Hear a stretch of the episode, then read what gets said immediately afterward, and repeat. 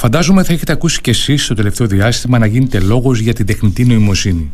Και φυσικά δεν εννοούμε τη γενικότερη έννοια της τεχνητής νοημοσύνης, όπου ο καθένας μπορεί να αντιληφθεί, αλλά κυρίως τις εφαρμογές της, μέσα από τις οποίες ο χρήστης μπορεί να δώσει κατευθύνσεις για να αποκτήσει, για παράδειγμα, μια φοιτητική εργασία και να περάσει ένα μάθημα στο πανεπιστήμιο. Προφανώς όμως η τεχνητή νοημοσύνη δεν είναι μόνο αυτό. Γι' αυτό και εμείς θα μιλήσουμε με έναν ειδικό, τον κύριο Κώστα Καρπούζη, ο οποίος είναι επίκουρος καθηγητής στο τμήμα Επικοινωνίας, Μέσων και Πολιτισμούς στο Πάντειο Πανεπιστήμιο, για να μας δώσει φυσικά τα φώτα του. Κύριε Καρπούζη, καλό μεσημέρι, τι κάνετε? Γεια σας, πολύ καλά, εσείς? Καλά είμαστε κι εμείς και θέλουμε, όπως είπα και πριν, να μας δώσετε τα φώτα σας για το τι είναι αυτό που λέμε τεχνητή νοημοσύνη και κυρίως ποιες είναι εκείνες οι εφαρμογές τεχνητής νοημοσύνης που μπήκαν στη ζωή μας στο τελευταίο διάστημα, τουλάχιστον έγιναν αντιληπτές από τον περισσότερο κόσμο και μονοπολούν σχεδόν τη συζήτηση καθημερινά. Λοιπόν, θα έλεγα ότι το μεγαλύτερο πρόβλημα που έχουμε με την τεχνητή νοημοσύνη είναι ότι δεν μπορούμε να συμφωνήσουμε σε έναν συγκεκριμένο ορισμό. Mm-hmm.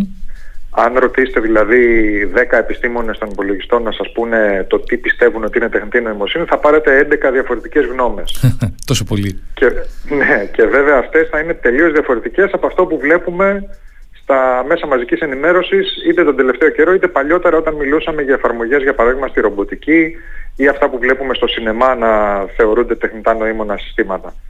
Θα έλεγα ότι αυτό στο οποίο συμφωνούμε όλοι mm-hmm. είναι ότι ε, έχουμε κάποια λογισμικά ή, στον υπολογιστή ή κάποια συστήματα τα οποία έχουν μία μικρή έννοια αυτονομίας, δηλαδή μαθαίνουν να κάνουν κάποιες δουλειές τους, τις οποίες τους υποδεικνύουμε εμείς οι άνθρωποι, και μπορούν να τις κάνουν με έναν τρόπο που να καταλαβαίνουμε και να καταλαβαίνουν τα ίδια ότι τις κάνουν καλά, και τις κάνουν σίγουρα πολύ πιο γρήγορα από ό,τι θα τις κάναμε εμείς οι άνθρωποι.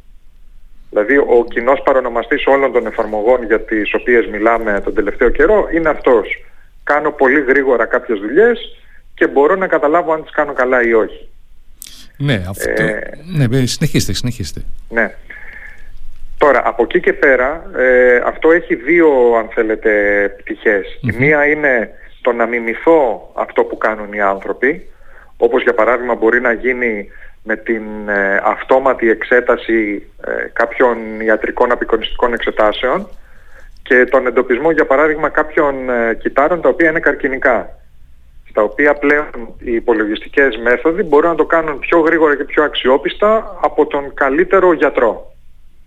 Το άλλο, αυτό που βλέπουμε τον τελευταίο καιρό, είναι η λεγόμενη παραγωγική τεχνητή νοημοσύνη, mm-hmm. στην οποία ε, στην ουσία αυτό που κάνουν οι αλγόριθμοι είναι να ανασυνθέτουν καινούρια δεδομένα, χρησιμοποιώντας οτιδήποτε μπορεί να έχουν φτιάξει οι άνθρωποι, είτε είναι κείμενο, είτε είναι φωτογραφίες, είτε είναι ε, μουσική, για παράδειγμα. Οπότε μιλάμε για δύο διαφορετικές κατευθύνσεις, η καθεμία έχει τις δικές της δουλειές στις οποίες μπορεί να μας βοηθήσει και δεν θα έλεγα ότι μπορούν, ας πούμε, να συμπληρώσουν μία την άλλη. Είναι δύο τελείως διαφορετικά εργαλεία. Είναι λοιπόν δύο διαφορετικά εργαλεία. Εγώ να σταθώ στο κομμάτι της, της υγείας. Ε, στην υγεία, τι εφαρμογές μπορεί να βρει η τεχνητή νοημοσύνη και σε ποιους τομείς, πέρα από αυτό που μας αναφέρατε μόλις, μπορεί να χρησιμοποιηθεί? Μπορεί να είναι πιο ευρύτερη δηλαδή, στην ιατρική πάντα? Λοιπόν, σί, ναι, σίγουρα είπαμε ότι μπορεί να υποκαταστήσει τις δουλειές που κάποιος άνθρωπος μπορεί να τις βρίσκει ότι είναι βαρετές και επαναλαμβανόμενες. Δηλαδή, αν έχουμε, ας πούμε, έναν άνθρωπο του οποίου γνωρίζουμε το ιστορικό, παίρνουμε τα ιατρικά δεδομένα, τις εξετάσεις κτλ, ε, μπορούμε σε συνεργασία με κάποιο γιατρό να προδιαγράψουμε κάποιες εξετάσεις που πρέπει να κάνει, ας πούμε, κάθε εξάμηνο, ε, όπως είναι ένας άνθρωπος, ας πούμε, ο οποίος πάσχει ε, από κάποια ασθένεια σχετική με το θηροειδή, ε, και να χρησιμοποιούμε όλα αυτά τα δεδομένα για να υπενθυμίζουμε στους ασθενείς ότι πρέπει να κάνουν κάποιες εξετάσεις. Ε, αυτό δεν είναι προφανώς κάποια έτσι, πολύ δύσκολη διαδικασία, όχι, όχι. αλλά μπορεί να ξεφύγει και από τον ασθενή και από τον θεράποντα ιατρό, οπότε μπορούμε πάρα πολύ εύκολα, και νομίζω ότι αυτό είναι και στις, έτσι, στα σχέδια του Υπουργείου Ψηφιακής Διακυβέρνησης, να κάνει υπενθυμίσεις, να στέλνει υπενθυμίσεις στους ασφαλισμένους για τις εξετάσεις που πρέπει να κάνουμε. Δηλαδή, οπότε λέτε ότι με τον ένα τρόπο αυτό ήδη βρίσκει εφαρμογή, το κομμάτι το συγκεκριμένο? Ναι, βεβαίως, σιγά σιγά μπαίνει στην καθημερινότητά μας και ξέρετε, είναι κάτι που επειδή γενικά ε, οι άνθρωποι, ας πούμε, έχουμε περιορισμένη έτσι, εμπιστοσύνη στα τεχνικά συστήματα και θα έλεγα δικαίως στις περισσότερες περιπτώσεις, ε, είναι κάτι το οποίο δεν υποκαθιστά, θα έλεγα, το ρόλο του γιατρού. Δηλαδή, δεν πρόκειται ποτέ να υπάρξει κάποιο υπολογιστικό σύστημα που να του λέμε έχω πονοκέφαλο, έχω πυρετό και έχω ξέρω, κομμάρες και να μας προτείνει φάρμακο. Αυτό δεν πρόκειται να γίνει ποτέ, γιατί κανείς δεν θα πάρει την ευθύνη και κα, γιατί κανένας άνθρωπος δεν θα το χρησιμοποιήσει, δεν θα το εμπιστευτεί την, την τύχη του. Αλλά το να, να πάρω από την ευθύνη του γιατρού ή κάποιου άλλου προσωπικού την υπενθύμηση, μπορώ να το κάνω, μπορώ να το χρησιμοποιήσω, δηλαδή μπορώ να το εμπιστευτώ. Ωραία. Ας πάμε πιο πολύ στο κομμάτι, στον παράγοντα άνθρωπο. Για παράδειγμα, εγώ είμαι δημοσιογράφος, θέλω να γράψω ένα άρθρο. Εάν δώσω τα δεδομένα σε αυτή τη ρομποτική μηχανή, θα μου γράψει το άρθρο. Έτσι δεν είναι? Εντάξει. Ε, θέλει λίγο να, να τη βοηθήσετε τη μηχανή να γράψει το κείμενο που θέλετε. Δηλαδή, αν απλά γράψετε ένα, ε, βάλετε μια, ένα κειμενάκι που λέει θέλω ένα άρθρο που να μιλάει για την κατάρρευση της Silicon Valley Bank, mm-hmm, mm-hmm. θα σας βάλει πέντε δέκα πληροφορίες, θα σας δώσει δύο παραγράφους και τελείωσε. Θα είναι δηλαδή ένα άρθρο όπως είναι όλα τα άλλα. Ακριβώς, η σειρά. Εγώ, ε, ο φόβος ο δικός μου, εισαγωγικά και άλλων ανθρώπων φαντάζομαι, υπάρχει περίπτωση η μηχανή ρομποτική ή οποιαδήποτε εφαρμογή τεχνητής νοημοσύνης να βγάλει ένα αποτέλεσμα το οποίο δεν θα είμαι εγώ, το οποίο θα με ξεπερνά, το οποίο θα με εμφανίζει ως φωστήρας, ενώ δεν είμαι φωστήρας? Ε, με δεδομένο ότι μπορεί να έχει πρόσβαση σε ένα τεράστιο όγκο κειμένων, mm-hmm. σίγουρα ξεπερνάει τη μνήμη και τη γνώση του καθενός από εμάς ξεχωριστά. Ε, με, την, με τον αστερίσκο ότι αν μιλάμε για το ChatGPT για παράδειγμα, μπράβο, επειδή μπράβο. δεν έχει πρόσβαση σε κείμενα τα οποία παράγονται την ώρα που μιλάμε, mm-hmm. όπως είναι οι ειδήσεις για τη συγκεκριμένη τράπεζα, Ε, εκεί θα υπάρξει πρόβλημα. Αλλά αν ζητήσετε για παράδειγμα ένα κείμενο για την κατάρρευση ξέρω, της Lehman Brothers του δύο χιλιάδες οκτώ, mm-hmm. τότε όντως θα, θα μπορείτε να ε, παραστήσετε τον παντογνώστη, ας το πούμε έτσι, χωρίς απαραίτητα να, να γνωρίζετε το ίδιο στα γεγονότα. Αυτό όμως δεν είναι μια μορφή αλλίωσης των ε, εξατομικευμένων ικανοτήτων μου? Ε, Εντάξει, η μία όψη είναι η αλλίωση, mm-hmm. η άλλη είναι η συμπλήρωση, η επέκταση, ε, η υποβοήθηση. Ξέρετε, είναι το πώς θα το αξιοποιήσει κανείς ή το πώς θα το εκμεταλλευτεί αν μιλάμε για αρνητικές χρήσεις. Αν δηλαδή είμαι ένας φοιτητής και θέλω mm-hmm. να ε, παραστήσω ότι γνωρίζω το περιεχόμενο ενός μαθήματος, τότε ναι, είναι αλλίωση όντως. Mm-hmm. Γιατί δεν, δεν γνωρίζω, δεν έχω κατακτήσει το, το γνωστικό κομμάτι. Αλλά αν είμαι ένας δάσκαλος ο οποίος θέλει να κάνει ας πούμε, μάθημα για την, ξέρω, για την εξέλιξη στη βιολογία mm-hmm. και έχει τελειώσει τη σχολή του πριν είκοσι χρόνια, τότε αυτή η τεχνολογία μπορεί να τον βοηθήσει να ε, έρθει πιο κοντά στις καινούργιες εξελίξεις και στα καινούργια επιστημονικά αποτελέσματα.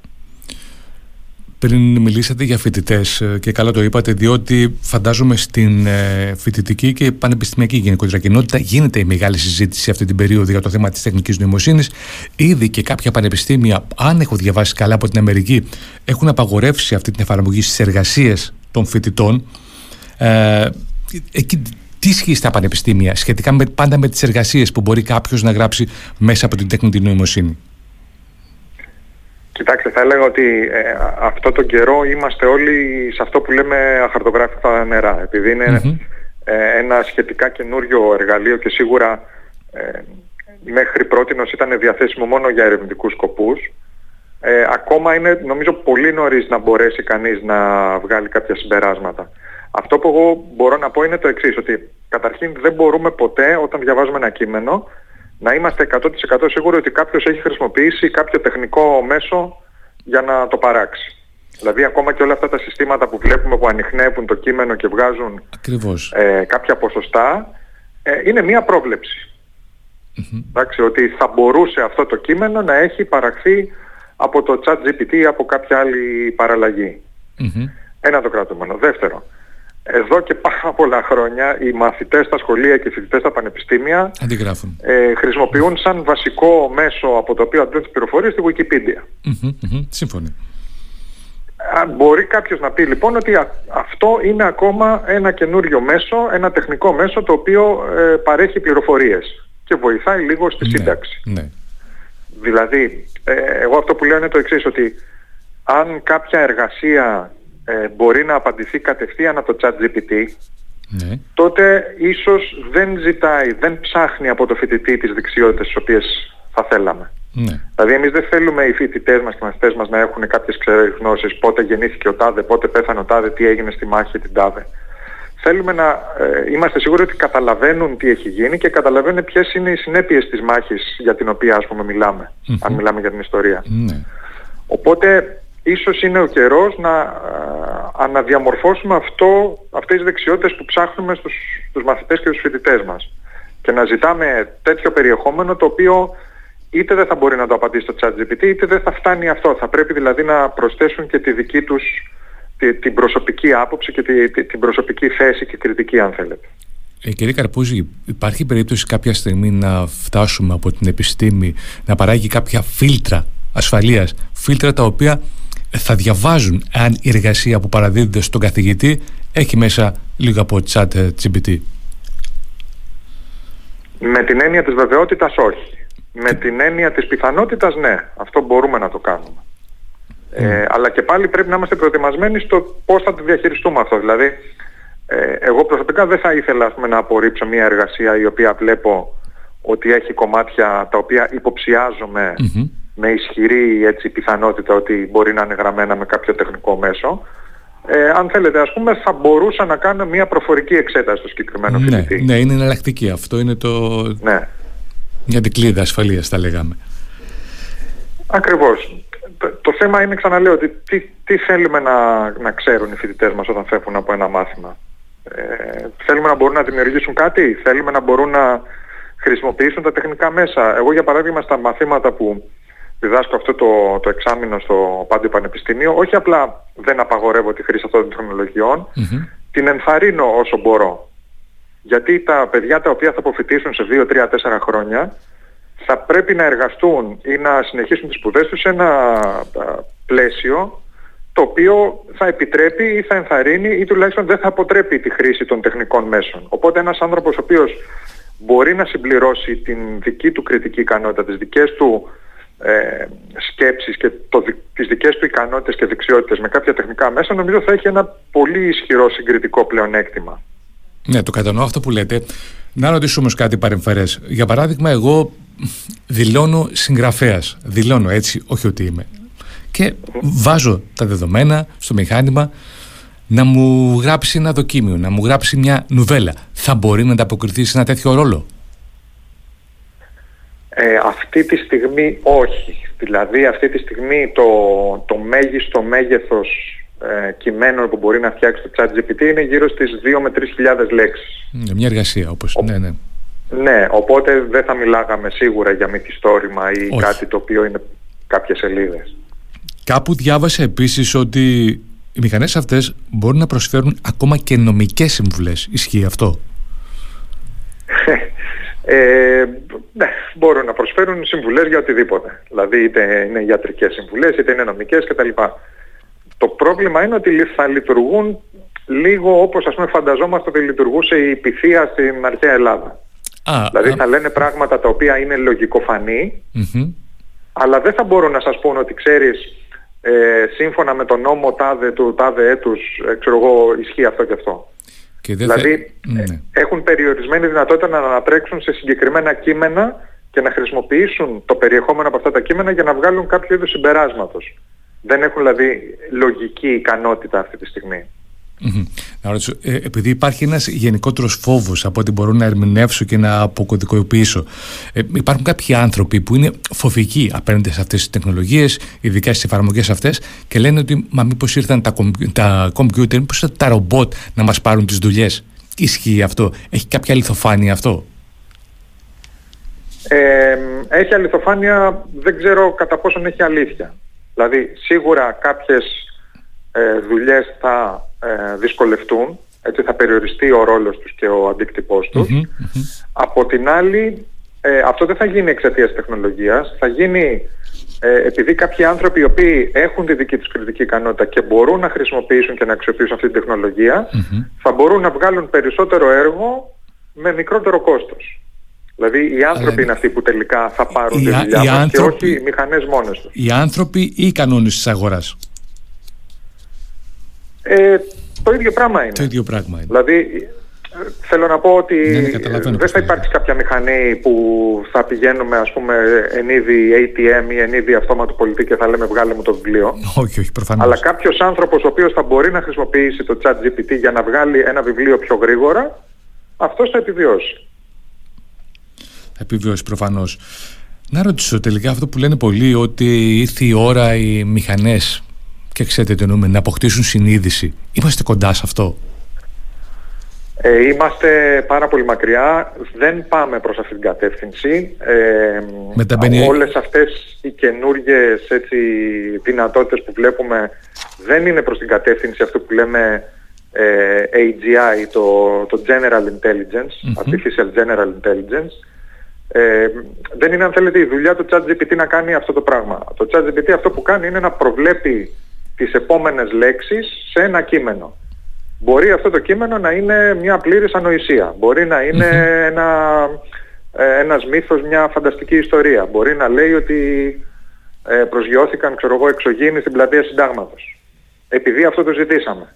Δεν έχει τη δυνατότητα να ε, σκεφτεί εντός εισαγωγικών ότι δεν υπάρχει αυτό το πράγμα, δεν έγινε στην πραγματικότητα, ότι δεν προσγειώθηκαν ποτέ, ας πούμε, εξωγήινοι στην πλατεία Συντάγματος. Θα παραμείνει η σκέψη προνόμιο του ανθρώπου, κύριε Καρπούζη? Εδώ πρέπει να συζητήσουμε τι θα πει η σκέψη, τι θα πει η σύνθεση, τι θα πει η δημιουργικότητα. Ε, μπορούμε να φτιάξουμε μικρά συστήματα τα οποία θα λειτουργούν με λογική. Δηλαδή να του λέμε ότι αν το α σου δίνει β και το β σου δίνει γ, τότε και το α σου δίνει γ. Αυτό μπορούν να το κάνουν. Ε, μπορούμε να φτιάξουμε ιστορίες οι οποίες, ε, όπως είπα πριν, θα φαίνονται λογικοφανείς. Και οι οποίες θα είναι και αρκετά ενδιαφέρουσες, αν θέλετε. Και αυτό είναι κάτι που το βλέπουμε ήδη εδώ και χρόνια στο σινεμά, ναι. που χάρη στην πρόοδο, ας πούμε, των υπολογιστικών συστημάτων είναι πλέον πάρα πολύ εύκολο να φτιάξει ταινίες.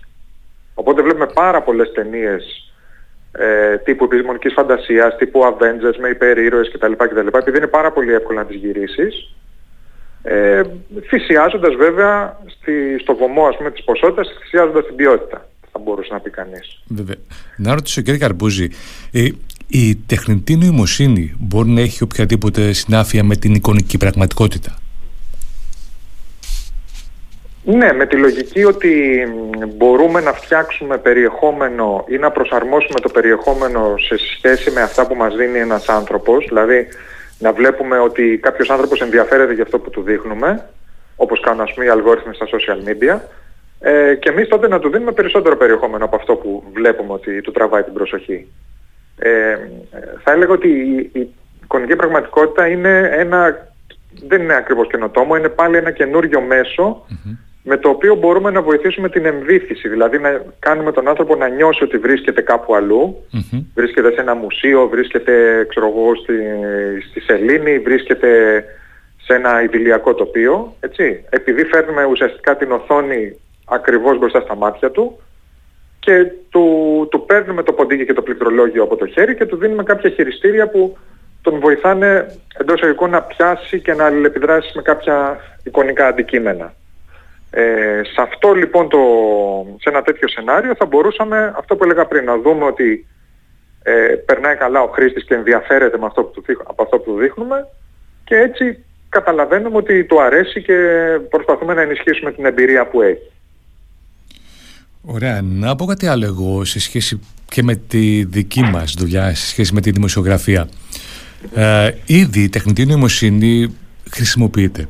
Και αν όχι εδώ, σίγουρα στο εξωτερικό. Για παράδειγμα, στις ΗΠΑ, η μεγάλη εφημερίδα, η Washington Post, χρησιμοποιεί την τεχνητή νοημοσύνη στο να γράφονται κάποια πράγματα σε ό,τι αφορά αθλήματα που έχουν λιγότερο ενδιαφέρον. Δηλαδή, δεν θα είναι μπάσκετ, δεν θα είναι baseball, θα είναι άλλα αθλήματα με μικρότερο ενδιαφέρον. Αυτά λοιπόν, για να μην απασχολείται ο δημοσιογράφος με αυτά, τα κάνει η τεχνητή νοημοσύνη, όπως κάνει και ένα άλλο κομμάτι, το οποίο είναι να ασχολείται με την πορεία των μετοχών των μικρομεσαίων επιχειρήσεων. Και μάλιστα μετρήθηκε αυτό και βρέθηκε ότι αυτές οι μικρομεσαίες επιχειρήσεις που διάβαζαν κάποιοι στην εφημερίδα, ενώ πριν δεν γραφόταν επειδή ήταν ακριβώς μικρές, απέκτησαν μια άλλη οντότητα και μια άλλη δυναμική μέσα από αυτή τη δουλειά που έκανε προκειμένου καθαρά η τεχνητή νοημοσύνη. Ακριβώς, νομίζω το θέσατε πολύ σωστά, ε, με τη λογική ότι σε αυτή την περίπτωση ο αλγόριθμος αυτό που κάνει είναι ότι ξεφορτώνει το βάρος από τον δημοσιογράφο mm-hmm. ή από τον αναλυτή του να κάτσει να σχολιάσει Ακριβώς. την ε, β' εθνική κατηγορία του τάδε αθλήματος, το αφήνει περισσότερο χρόνο και χώρο να ασχοληθεί με τα πιο ουσιαστικά πράγματα και παράγει η, ο ίδιος ο αλγόριθμος το κείμενο που θα περιγράψει τον τάδε αγώνα μπάσκετ ή που θα σχολιάσει την, την, την, την πορεία της τιμής της τάδε μετοχής. Ε, δηλαδή αναθέτουμε ουσιαστικά στους αλγορίθμους αυτούς mm-hmm. να κάνουν τα βαρετά και επαναλαμβανόμενα πράγματα και αφήνουμε για τους ανθρώπους τα πράγματα που είναι είτε πιο ενδιαφέροντα είτε πιο δύσκολα στο να μπορέσουμε να τερμινεύσουμε. Ή που αυτά ενδεχομένως να θέλουν και κριτική σκέψη μέσα από το κείμενο να βγαίνει. Ακριβώς. Δηλαδή σκεφτείτε ένα δελτίο καιρού. Ε, τα συστήματα τεχνητής νοημοσύνης θα μας δώσουν την πρόβλεψη ότι την επόμενη μέρα το πρωί, ας πούμε, θα έχουμε δέκα βαθμούς Κελσίου, το μεσημέρι θα έχουμε δεκαπέντε και το απόγευμα θα έχουμε, ξέρω εγώ, δώδεκα. Okay. Δεν χρειάζεται να δεσμεύσουμε ένα δημοσιογράφο ή σίγουρα έναν μετεωρολόγο για να μας γράψει το δελτίο καιρού, να γράψει το κειμενάκι δηλαδή. Μπορούμε να περάσουμε αυτά τα νούμερα σε έναν πολύ απλό αλγόριθμο, ούτε καν δηλαδή σαν αυτούς που συζητάμε, να μας φτιάξει το κείμενο και να το δώσουμε σε έναν παρουσιαστή να το εκφωνήσει ή ακόμα καλύτερα να το δώσουμε σε μια μηχανή η οποία θα μετατρέψει το κείμενο σε φωνή. Και αν θέλετε μπορούμε με πάρα πολύ εύκολο τρόπο να μιμηθούμε το στυλ διαφορετικών μετεωρολόγων. Δηλαδή να φτιάξουμε ένα δελτίο το οποίο, ξέρω εγώ, θα απευθύνεται στους ακρότες, που θα έχει περισσότερες λεπτομέρειες και πληροφορίες, ξέρω, για ψεκασμούς ή mm-hmm. οτιδήποτε άλλο μπορεί να λέει το δελτίο των, των αγροτών. Ένα δελτίο που θα αφορά τον πολύ κόσμο και ένα δελτίο πιο απλοποιημένο, το οποίο θα είναι, ξέρω, για τα παιδιά που θα τους λέει ότι ξέρεις τι, αύριο το πρωί πρέπει να ντυθείς καλά γιατί θα έχει κρύο. Ε, ναι, δεν καλά. Χρειάζεται δηλαδή να απασχολήσουμε ανθρώπους για να κάνουν αυτή τη δουλειά, γιατί κακά τα ψέματα είναι πολύ κακή χρήση των πόρων που μπορεί να έχει ένας σταθμός, μια εφημερίδα, οποιοδήποτε οργανισμός παράγει περιεχόμενο. Φαντάζομαι, ναι, το περιγράψετε και εσείς πολύ σωστά, θα πω εγώ από τη μεριά μου τώρα, ότι αν πριν σαράντα πενήντα χρόνια υπήρχε τεχνητή νοημοσύνη, κανείς δημοσιογράφος στη συνέχεια δεν θα επέρετο και να λέει εγώ ξεκίνησα γράφοντας φαρμακεία. Διότι τα φαρμακεία είναι μια κλασική περίπτωση που θα έγραφε η τεχνητή νοημοσύνη, φαντάζομαι. Ναι, εντάξει. Εκεί έχει μια πληροφορία η οποία δεν αλλάζει. Είναι, είναι γνωστή, προδιαγεγραμμένη, mm-hmm. έτσι δεν, δεν αλλάζει καθόλου. Ε, Οπότε μιλάς για κάτι απλά που αντλεί πληροφορίες και σου, σου βγάζει ένα πινακάκι, δεν είναι κάτι... Ακριβώς. Εγώ να ρωτήσω κάτι άλλο. Υπάρχουν κάποιες πτυχές της τεχνητής νοημοσύνης για την οποία μιλάμε που να εμπίπτουν στην βιοηθική? Ε, βέβαια, ναι. Γιατί αφού μιλάμε για δεδομένα ανθρώπων και κάποια από αυτά τα δεδομένα είναι και ευαίσθητα προσωπικά δεδομένα, τότε σίγουρα... Ε, είναι κάτι που πρέπει να το προσέξουμε. Δηλαδή σκεφτείτε το εξής, ότι... Ε, υπάρχει, ας πούμε, το σενάριο που φοβόμαστε όλοι, ότι τα δεδομένα από τις εξετάσεις που κάνουμε τις ιατρικές mm-hmm. ότι θα μπορεί να τα πάρει ο φορέας ασφάλισης υγείας και να τα μοιραστεί με μια ασφαλιστική εταιρεία και αυτή η ασφαλιστική εταιρεία να μην μας ασφαλίσει γιατί έχουμε, ξέρω εγώ, ε, μεγάλο βάρος mm-hmm. άρα έχουμε μεγάλο ρίσκο για κάποια καρδιοπάθεια ή για διαβήτη. Αυτό είναι το αρνητικό σενάριο. Mm-hmm. Βέβαια σε αυτή την περίπτωση Το, το θετικό σενάριο είναι το εξής. Επειδή και οι ασφαλιστικές εταιρείες σίγουρα θέλουν να ελαχιστοποιήσουν το ρίσκο τους, αλλά δεν θέλουν να χάσουν και πελάτες, πώς θα μπορούσαν να αξιοποιήσουν τα δεδομένα μας αν είχαν πρόσβαση σε αυτά? Θα έλεγαν, ας πούμε, σε μένα ότι ξέρεις τι, αν μπορέσεις να μειώσεις το βάρος σου κατά δέκα τοις εκατό και να το κρατήσεις μειωμένο μέσα σε ε, μία χρονιά, θα σου κάνω έκπτωση δέκα τοις εκατό. Οπότε και αυτός και η ασφαλιστική εταιρεία μειώνει το ρίσκο της, γιατί μειώνει την πιθανότητα του να εμφανίσω εγώ κάποιο νόσημα, και εγώ κερδίζω και γιατί πληρώνω λιγότερα λεφτά, αλλά και γιατί φροντίζω την υγεία μου. Οπότε εκεί έχουμε ένα ζήτημα στο οποίο θα μπορούσαμε να έχουμε μια καλή χρήση των προσωπικών δεδομένων. Σίγουρα, έτσι, εκατό τοις εκατό mm-hmm. με τη συνένεση των ενδιαφερόμενων, των ασφαλισμένων. Δηλαδή δεν μπορεί αυτό το πράγμα να γίνεται χωρίς να υπάρχει η συνένεση του ασθενούς, του, του πελάτη, όπως θέλετε πείτε το, και πολύ καλή πληροφόρηση του τι σημαίνει το να δώσω εγώ τα δεδομένα μου σε ένα τρίτο φορέα. Ναι, κατάλαβα, κατάλαβα. Να ρωτήσω κάτι άλλο, κύριε Καρπούζη. Στις ανθρωπιστικές επιστήμες μπορεί να βρει εφαρμογή η τεχνητή νοημοσύνη, μπορεί να βοηθηθούν ή να αναπτυχθούν ή να γίνουν πιο κατανοητές οι ανθρωπιστικές επιστήμες να χρησιμοποιήσουν την τεχνητή νοημοσύνη? Κοιτάξτε, αυτό στο οποίο ε, σίγουρα βοηθάν οι αλγόριθμοι τεχνητής νοημοσύνης είναι, ε, όπως έλεγα πριν, η γρήγορη και συστηματική ανάλυση πολλών δεδομένων, αυτό που λέμε big data, μεγάλα σώματα δεδομένων. Mm-hmm. Για παράδειγμα, ε, πάρα πολλοί ερευνητές ασχολούνται με το Twitter και το πώς οι άνθρωποι εκφράζονται στο Twitter, είτε ας πούμε για την πολιτική επικοινωνία, είτε για το marketing, είτε για τον τρόπο με τον οποίο εκφράζονται. Αν ένας άνθρωπος προσπαθεί μόνος του χειροκίνητα να κατεβάσει ε, tweets και να τα αναλύσει, mm-hmm. ε, κατά ψέματα υπάρχει κάποιο όριο στον αριθμό των δεδομένων που μπορεί να αναλύσει ο ίδιος και θα, υπά... θα είναι και υποκειμενική η ανάλυση. Αν μιλάει δηλαδή, αν είναι θετική η άποψη, είναι αρνητική, είναι κάτι ενδιάμεσο. Χρησιμοποιώντας όμως όλους αυτούς τους αλγορίθμους μπορούμε να ε, επεξεργαστούμε εκατοντάδες χιλιάδες ή ακόμα και εκατομμύρια tweets μέσα σε μία-δύο ώρες. Άρα να έχουμε μια πολύ πιο αντιπροσωπευτική άποψη για το τι συμβαίνει, ας πούμε, στα social media, στο συγκεκριμένο παράδειγμα. Mm-hmm. Ε, οπότε με την έννοια της αντικειμενικής ανάλυσης μεγάλων σωμάτων δεδομένων, τότε σίγουρα ε, μπορούν να βοηθήσουν πάρα πολύ. Ένας άλλος τομέας στον οποίο ε, μπορούν να βοηθήσουν αυτοί οι αλγόριθμοι είναι αυτός του, του να βγάλουμε, ας πούμε, κάποιο είδος προφίλ για έναν συγκεκριμένο άνθρωπο, mm-hmm. ε, είτε σε σχέση με το βιογραφικό του, είτε σε σχέση με ε, τις αναρτήσεις που κάνει στα social media. Ακόμα και να τους δώσουμε και παιχνίδια να παίξουν. Για παράδειγμα, οι, οι μεγάλες εταιρείες, κυρίως οι εταιρείες τεχνολογίας, δέχονται κάθε μέρα εκατοντάδες ή ακόμα και χιλιάδες βιογραφικά. Προφανώς δεν υπάρχει η δυνατότητα να πάρουν χίλιες συνεντεύξεις τη μέρα από τους υποψήφιους εργαζόμενους. Οπότε αυτό που κάνουν πολύ συχνά είναι να τους δώσουν κάποια τέτοια αυτοματοποιημένα τεστ, ή όπως κάνει μια πολύ ε, επιτυχημένη εταιρεία στην Ελλάδα, η WiiWi, να τους δώσει να παίξουν κάποια παιχνίδια. Και με βάση αυτά τα παιχνίδια να τους βγάλει κάποιο προφίλ σε σχέση με αυτό που λέμε ήπιες δεξιότητες, τα soft ναι. skills, δηλαδή ε, την ε, λήψη πρωτοβουλίας, την ομαδικότητα, το σεβασμό της ιεραρχίας, ε, κάποια δηλαδή πράγματα τα οποία δεν έχουν απαραίτητα σχέση με το πτυχίο που mm-hmm. μπορεί να έχει κάποιος, με τις γνώσεις που έχει, αλλά που είναι απαραίτητα μέσα στο χώρο εργασίας. Και μπορούμε λοιπόν να το καταλάβουμε αυτό αξιόπιστα, βάζοντας ανθρώπους να παίξουν παιχνίδια και μελετώντας τα δεδομένα τους. Ωραία. Κύριε Καρπούζη, ε, εγώ να πω ότι επειδή έχουμε παίξει πολλά παιχνίδια στο παρελθόν, σαν μικρή κτλ., να ρωτήσω, σαν επίλογο, ότι λέμε πολλές yeah. φορές ότι τα κομπιούτερ δεν λένε για αγάπη κουβέντα. Τώρα, με την ανάπτυξη των εφαρμογών της τεχνητής νοημοσύνης, θα έχουμε ερωτεύσιμες μηχανές ή μηχανές που θα μπορούν να φλερτάρουν? νομίζω, τι, τι να σας πω, νομίζω ότι εξαρτάται το τι ψάχνει ο καθένας. Ε, αυτό που γίνεται, ας πούμε, στην Άπο Ανατολή, που οι άνθρωποι έχουν τελείως διαφορετική κουλτούρα και ανεκτικότητα σε σχέση ειδικά με τα ρομπότ, mm-hmm. ε, είναι το να βάζουν δίπλα στους ηλικιωμένους ανθρώπους ένα ρομποτάκι το οποίο μπορεί να κάνει ψηλή κουβεντούλα μαζί τους, περίπου σαν αυτό που κάνει το ChatGPT. Ναι. Και έτσι να τους μειώσει το, το αίσθημα της μοναξιάς.